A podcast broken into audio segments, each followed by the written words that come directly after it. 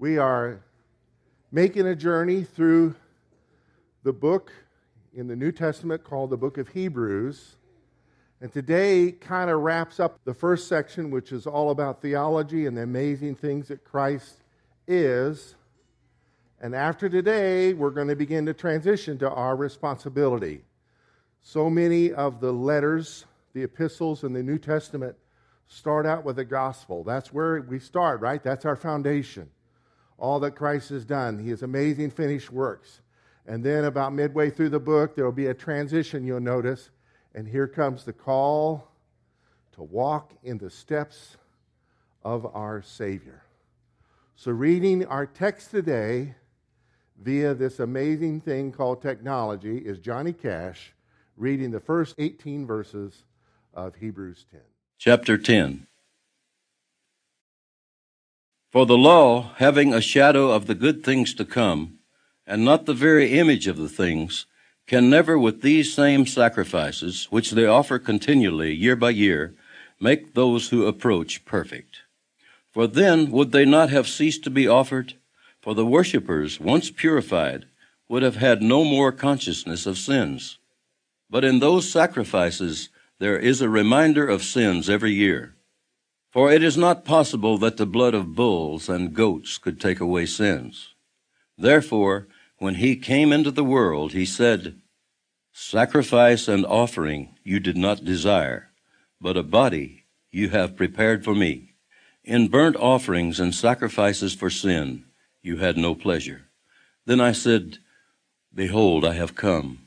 In the volume of the book it is written of me, to do your will, O God previously saying, Sacrifice and offering, burnt offerings, and offerings for sin you did not desire, nor had pleasure in them, which are offered according to the law. Then he said, Behold, I have come to do your will, O God. He takes away the first that he may establish the second. By that will, we have been sanctified through the offering of the body of Jesus Christ once for all. And every priest stands ministering daily and offering repeatedly the same sacrifices, which can never take away sins. But this man, after he had offered one sacrifice for sins forever, sat down at the right hand of God. From that time, waiting till his enemies are made his footstool. For by one offering he has perfected forever those who are being sanctified. But the Holy Spirit also witnesses to us. For after he had said before, this is the covenant that I will make with them after those days, says the Lord. I will put my laws into their hearts, and in their minds I will write them. Then he adds, Their sins and their lawless deeds I will remember no more. Now, where there is remission of these, there is no longer an offering for sin. Isn't that awesome? There's an audio version of the Bible read by James Earl Jones. If you can find a link to it, send it to me. I would love to hear him read the scriptures. if I preached like that, I'd wind up coughing. So, last time I spoke from this book, we talked about the benefits of Jesus' blood, his death, and his sacrifice. When you see the word blood, in theology, it's speaking of the life that was poured out. The life of the flesh, the Bible says, is in the blood. The blood is a transportation system. It carries life to yourselves, oxygen and nutrients and water to every cell in your body, and carries away all death stuff, expiration, carbon dioxide, cells that needed replacing.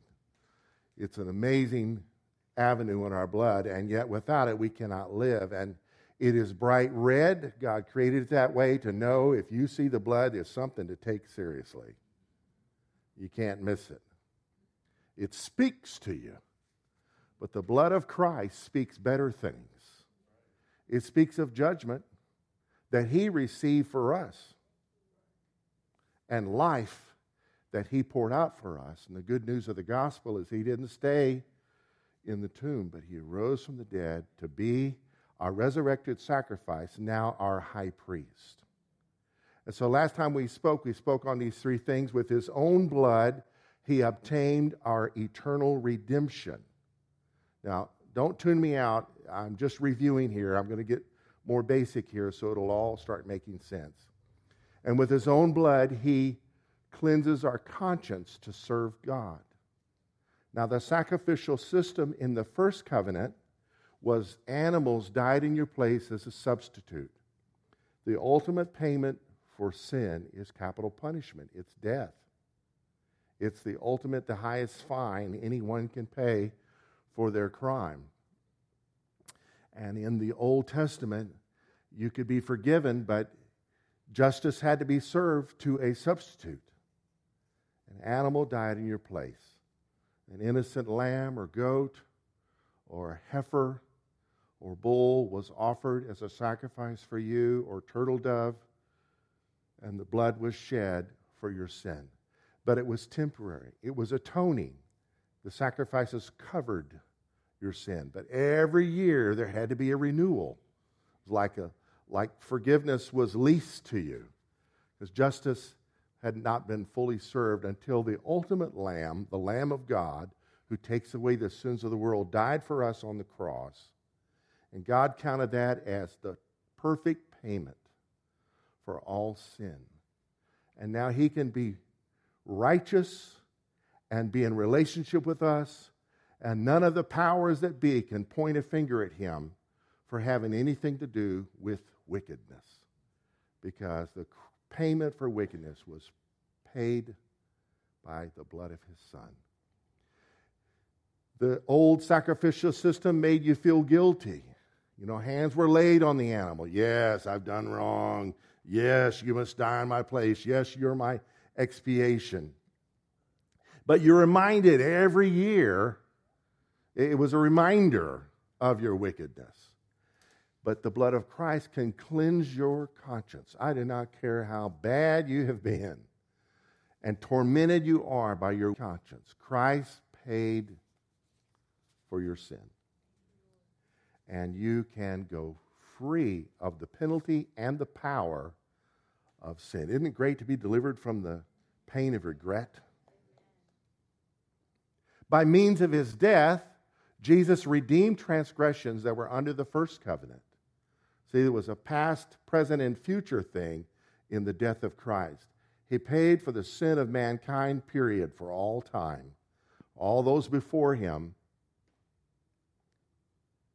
were redeemed through his blood if they put faith in the covenant that he had given them. And he activated the Lord's will and testament. The Lord's last will and testament were contained in the Old Testament. But you cannot receive the benefits of the will unless the testator dies, right? Christ died.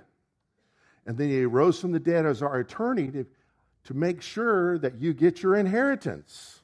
We're called joint heirs with Christ. That was through his death. We saw that in the scriptures.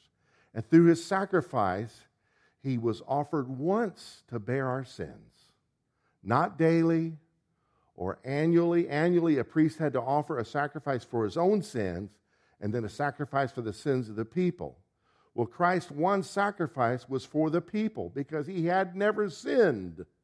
He was tempted. It's not a sin to be tempted, but he never yielded to the temptation. One old preacher said, You can keep a bird from building a nest in your hair, but you can't keep them from flying over your head. Temptation is like the birds that fly over our heads. Yielding to them is inviting those temptations to build a nest in our life. And he will appear a second time to save us. So Hebrews 9 wraps up with these words As it is appointed for men to die once, and after this the judgment, Christ was offered once to bear the sins of many.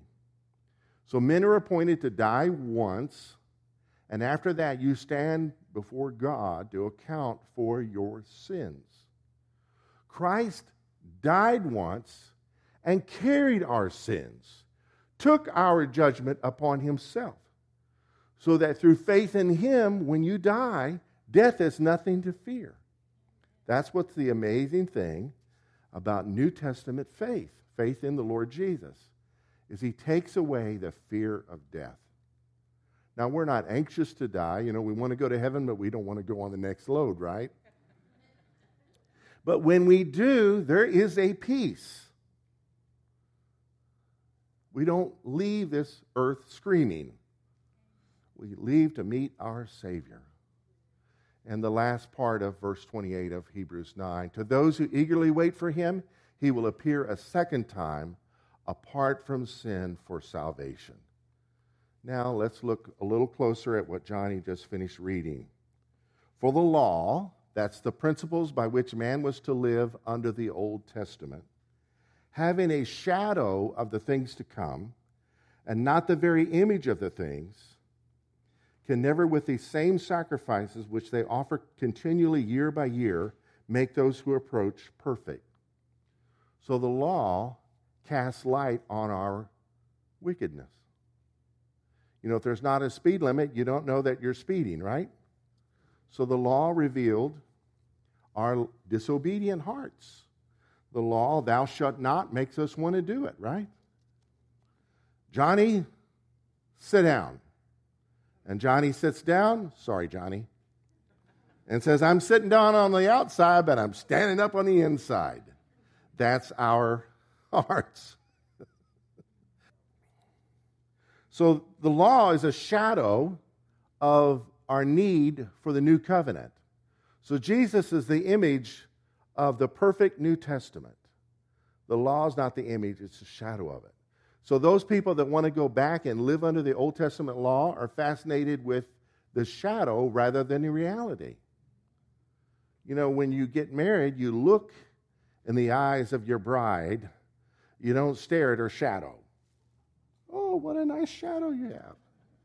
That's what it's like. We have, we have New Testament reality.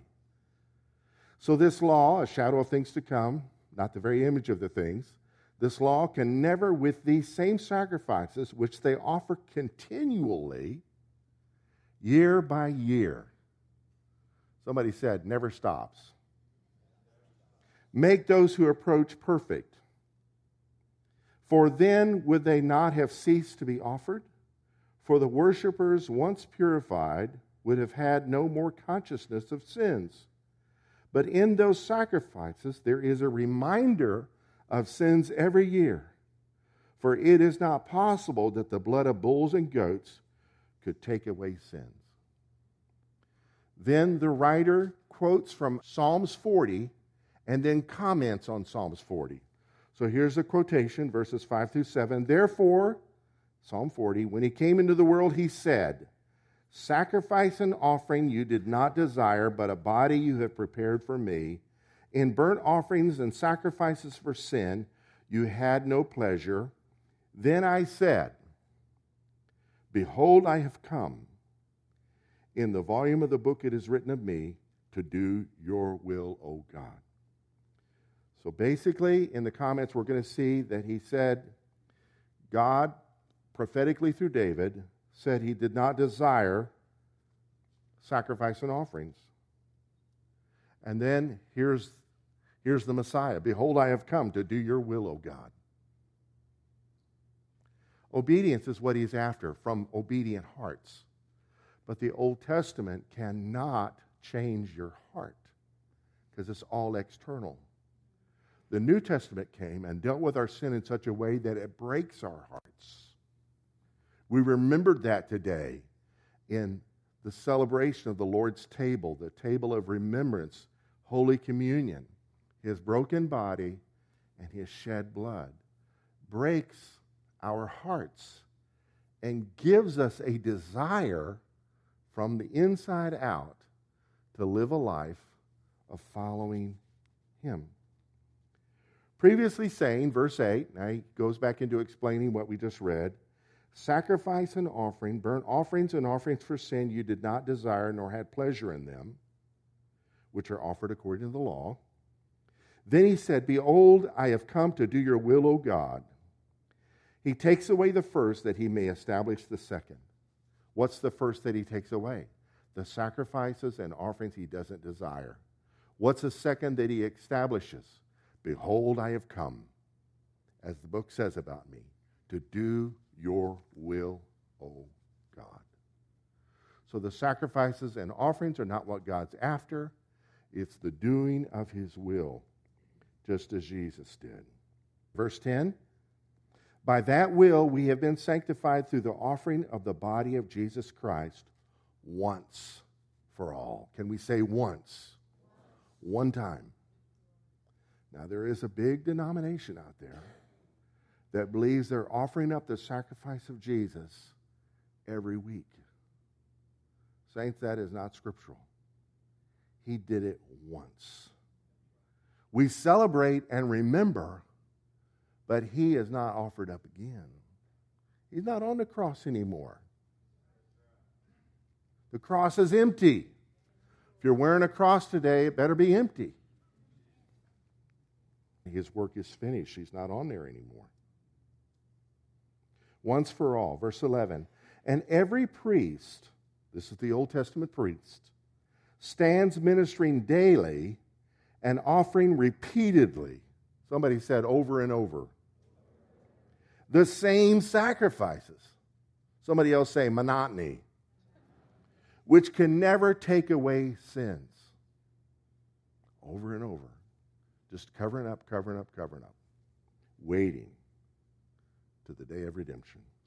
Verse 12, but this man, who's this man? Jesus. After he had offered one sacrifice for sins forever, sat down at the right hand of God.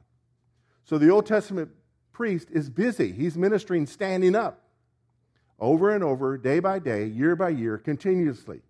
The same sacrifices. Christ, one sacrifice, he's no longer standing up, he is sitting down to make intercession for us, to take our place for us. And we are seated with him positionally in heavenly places. This one man, after he had offered one sacrifice for sins forever, sat down at the right hand of God from that time waiting till his enemies are made his footstool. Psalm 110 is amazing messianic prophecy. 110, it talks about Jesus being the, the priest forever after the order of Melchizedek. It talks about him sitting at the right hand of God till his enemies are made his footstool. So he conquered death for us, but one day death is going to be under our feet. And the enemies of Christ will be dealt with. From that time waiting till his enemies are made his footstool, verse 14, for by one offering he has perfected forever those who are being sanctified. But the Holy Spirit also witnesses to us, for after he had said before, This is the covenant that I will make with them. This is another Old Testament prophecy. After those days, says the Lord, I will put my laws in their hearts and in their minds I will write them. So his laws are going to be put in our hearts in the New Testament and written in our minds. That's happening in our life. So the Lord draws us nearer to himself through worship, through reading his word, through being equipped for ministry. Our lives are changing. Is anybody here the same person you were before you were a believer? He makes a change in us. Then he adds, Their sins and their lawless deeds I will remember no more. Now, where there is remission of these, there is no longer an offering for sin. Let's pray. Lord, I thank you for the gospel. I thank you, Lord, for your truth.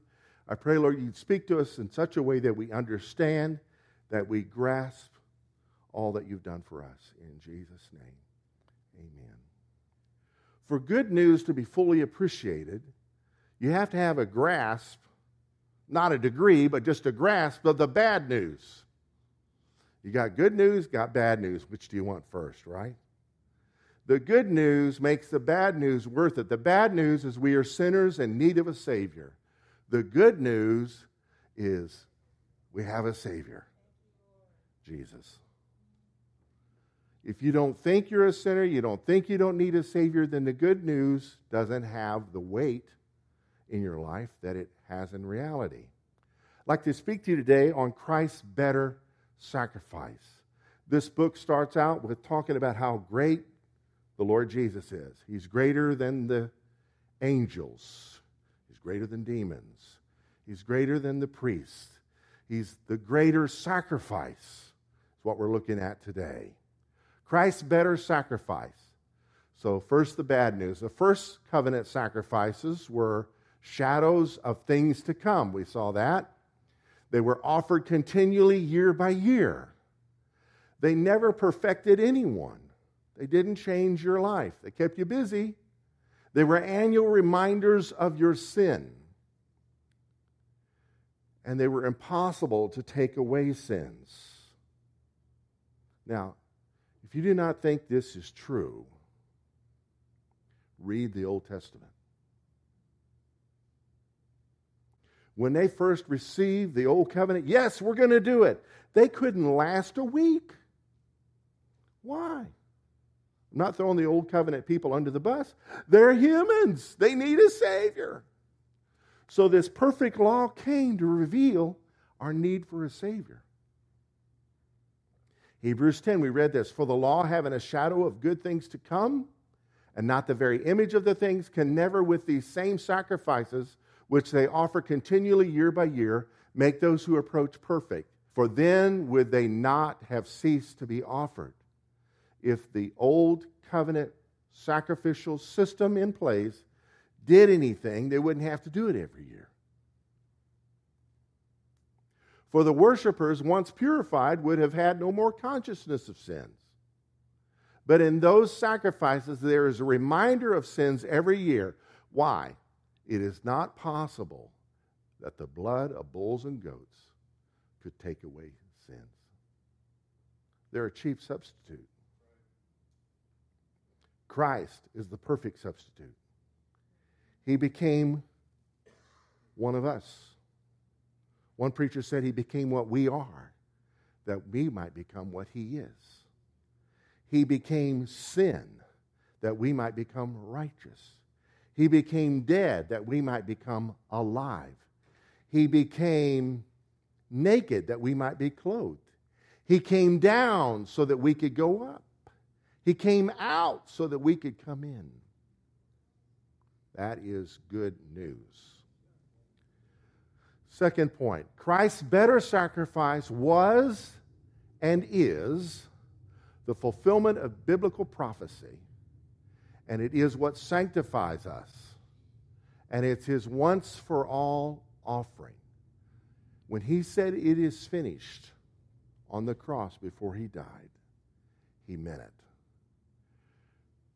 Verse 8 of our text says, Previously saying, Sacrifice and burnt offerings and offerings for sin you did not desire, nor had pleasure in them, which are offered according to the law. Then he said, Behold, I have come to do your will, O God. He takes away the first that he may establish the second. By that will we have been sanctified. Sanctified means to be made holy or set apart. Maybe in your home you have towels that are for guests. If there's no guests, they're for show, but not for go. They've been sanctified, right? By that will. What will? The will that he came to do. Behold, I have come to do your will, O God. He takes away the first, that's the sacrifice and offerings, that he may establish the second. That is, I've come to do your will. Verse 10 By that will we have been set apart, sanctified, through the offering of the body of Jesus Christ once.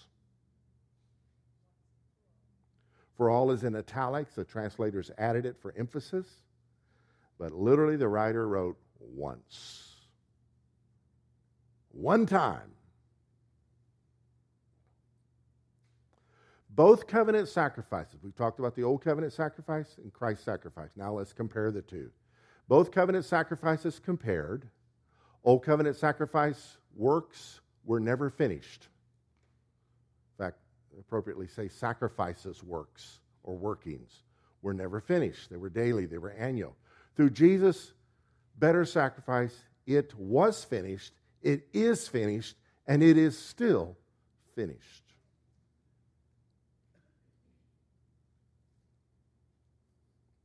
Every priest, verse 11, stands ministering daily and offering repeatedly the same sacrifices, which can never take away sins. But this man, after he had offered one sacrifice for sins forever, sat down at the right hand of God. He's not standing ministering, he's sitting down and he's ministering, not offering sacrifices, but offering intercession for us as our high priest. From that time, 2,000 years ago, waiting till his enemies are made his footstool. For by one offering he is perfected forever those who are being sanctified. It's interesting.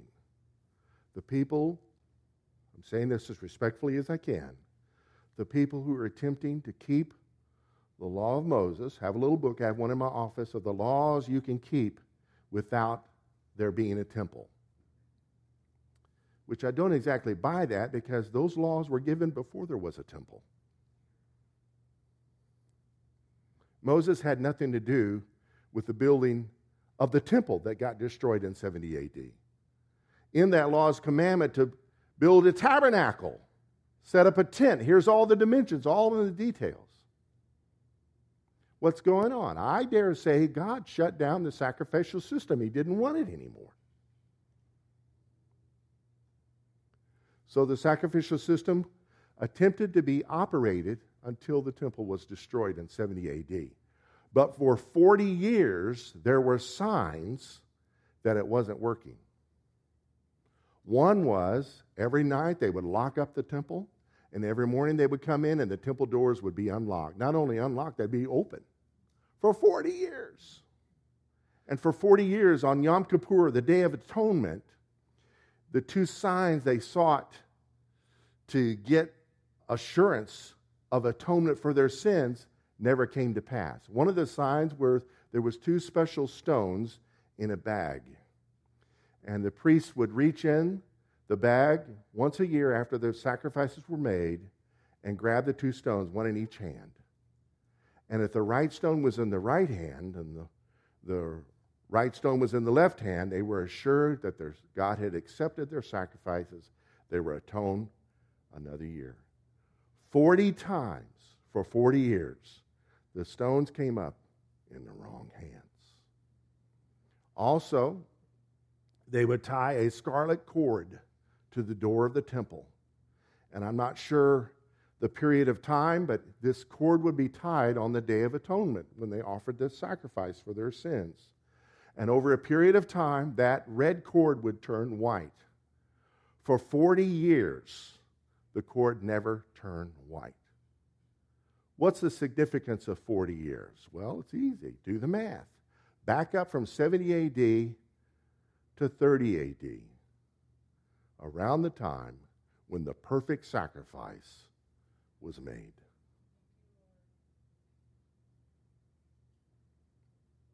The blood of Jesus avails for us all. The new covenant stands. Now, there are people raising money to raise red heifers and getting all excited about that. I'm not excited about that. I do not see how that fits in. Maybe, maybe you can explain it to me. But I say keep your money, give it to a cause that is clearly directed in the scriptures. The new covenant is here. Amen. Verse 16 continues I will put my laws into their hearts, and in their minds I will write them. Then he adds, Their sins and their lawless deeds I will remember no more. Now, where there is remission of these, there is no longer an offering for sin. Can we say it together? Christ's better sacrifice Is better sacrifice brought a better covenant. We saw this a few weeks ago. The old covenant was all about if you do this, I will do this. It was all conditional. The new covenant is based on what he did, not what we do. What we do is impacted by what he did, but it's founded on the foundation of what he did. No longer if you do, but because he did. The old covenant was if you obey. Exodus 23 22. If you bring, Leviticus 2 4. If you keep, Leviticus 26 3. If you seek, Deuteronomy 4 49. If you vow, Deuteronomy 23 21. If you disobey, Deuteronomy 28. You know, as New Covenant believers, we've been blessed with the blessing of Abraham. And some believers mistake that for Deuteronomy 28, the blessings of Deuteronomy 28. I'll make you the head and not the tail. I'll make you above and not beneath. I'll do this and I'll do that. That's the blessings for obeying the law. That's not the blessing of Abraham. You got to go to Genesis to get that. That's what we're blessed with. Because if you pursue being blessed by obeying the law, you have to get the rest. You can't pick and choose. This is not a cherry orchard. You get the rest, man, there's all kinds of stuff from tumors to hemorrhoids, stuff you don't want in Deuteronomy 28 if you disobey. This is the bad news. Now here's the good news. Because of what he did, we're loved. Romans 8:39. We're received. Romans 15:7. We are righteous. 2 Corinthians 5:21. We are blessed. Ephesians 1:3. We are complete. Colossians 2:10 and verse 13. We are forgiven. Not only are we made righteous because he became sin for us, we're made the righteousness of God. You know, it's great to have your sins forgiven. Isn't that awesome? If your books are in the red, to have someone come along, maybe your bank forgive the note, and now your books are in the black. Zero indebtedness. Isn't that awesome? Woo. But the good news doesn't stop there we are credited over and above being forgiven with righteousness. You're not just forgiven, you've been made righteous. This will blow your mind. As righteous, as I understand it, as Jesus Christ. Not by my works, but by his finished works. What's the result of the old covenant? was ongoing disobedience. It wasn't long after they promised Moses, We will do all that you say, that they built the, lo- the golden calf. There was a sacrificial workings that was a result of the ongoing disobedience. There was a continual reminder every year of the special holiday for atoning for your wickedness. And what did that lead to? condemnation, and death.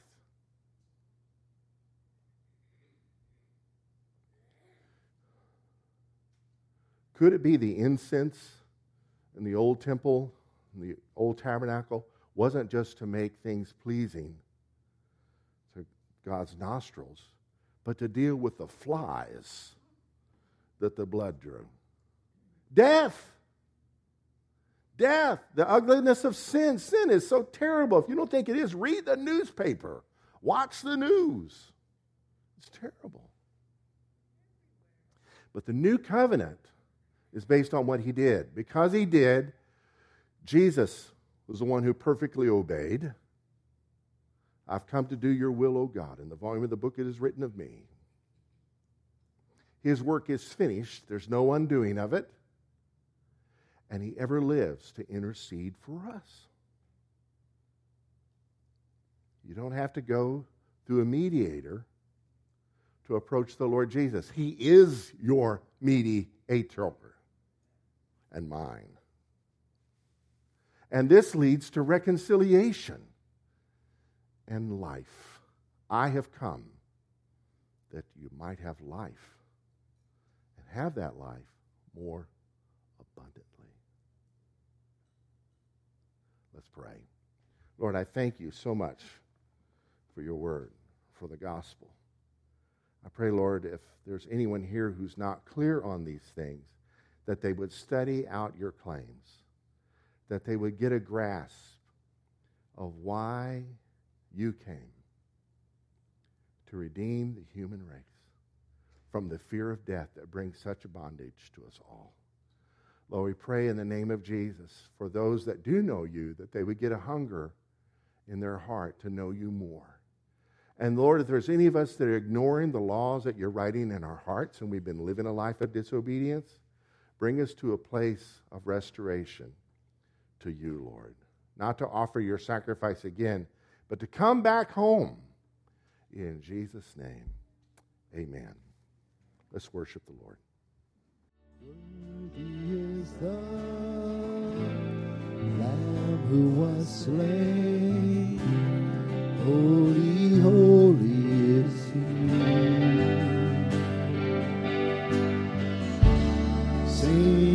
new song to him who sets on heaven's mercy seat.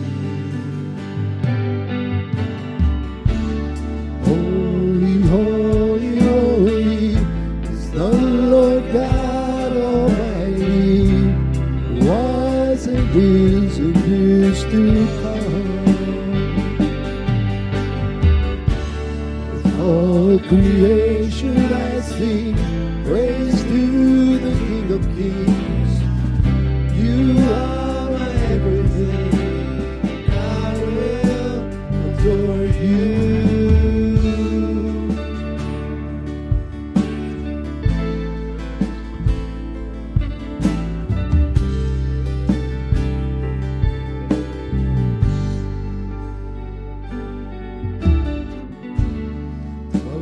In rainbows of living color, flashes of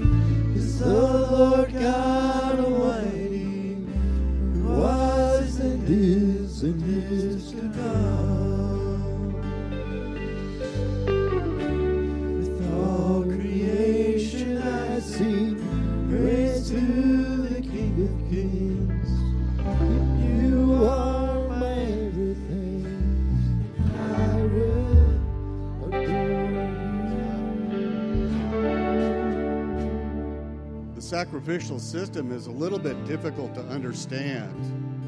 Sometimes it's maybe even easier to understand. This is what I've heard it explained as the sacrificial system itself was, yes, it was a type and foreshadow, but what was going on is that those folks were bulldozing sin in front of them. There, it was literally a bulldozer that was moving sin in front of them to the cross.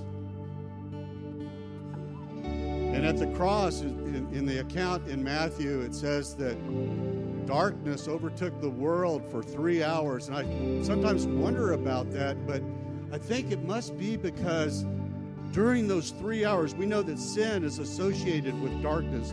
Think about all of the sin that was actually being taken away at that point, all of those sins that had been bulldozed to Calvary, and all of the sin that we're throwing over our shoulder because of what Jesus did for us.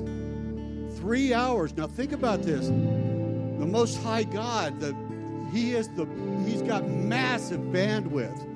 But I think it probably took three hours during that period of darkness for all of that sin to be taken away because of what Christ Jesus was doing for us in obedience to the Father. Three hours. Amazing. Amazing. So I, I just want to encourage each and every one of us that if we have gotten away from thinking about what the Lord Jesus did for us, the sacrifice that he made for us, the sin, he didn't deserve any of it, but the sin that he took on himself, all of the sin that was bulldozed to Calvary, all of the sin that we have passed behind us because we have declared that he is Christ Jesus, the Lord Almighty. He is worthy. He is our sacrifice once for all. Hallelujah. Hallelujah. It's an amazing picture. Let's appropriate that picture as we leave here. Let's walk in the freedom that He came to bring us. Let's sing some more.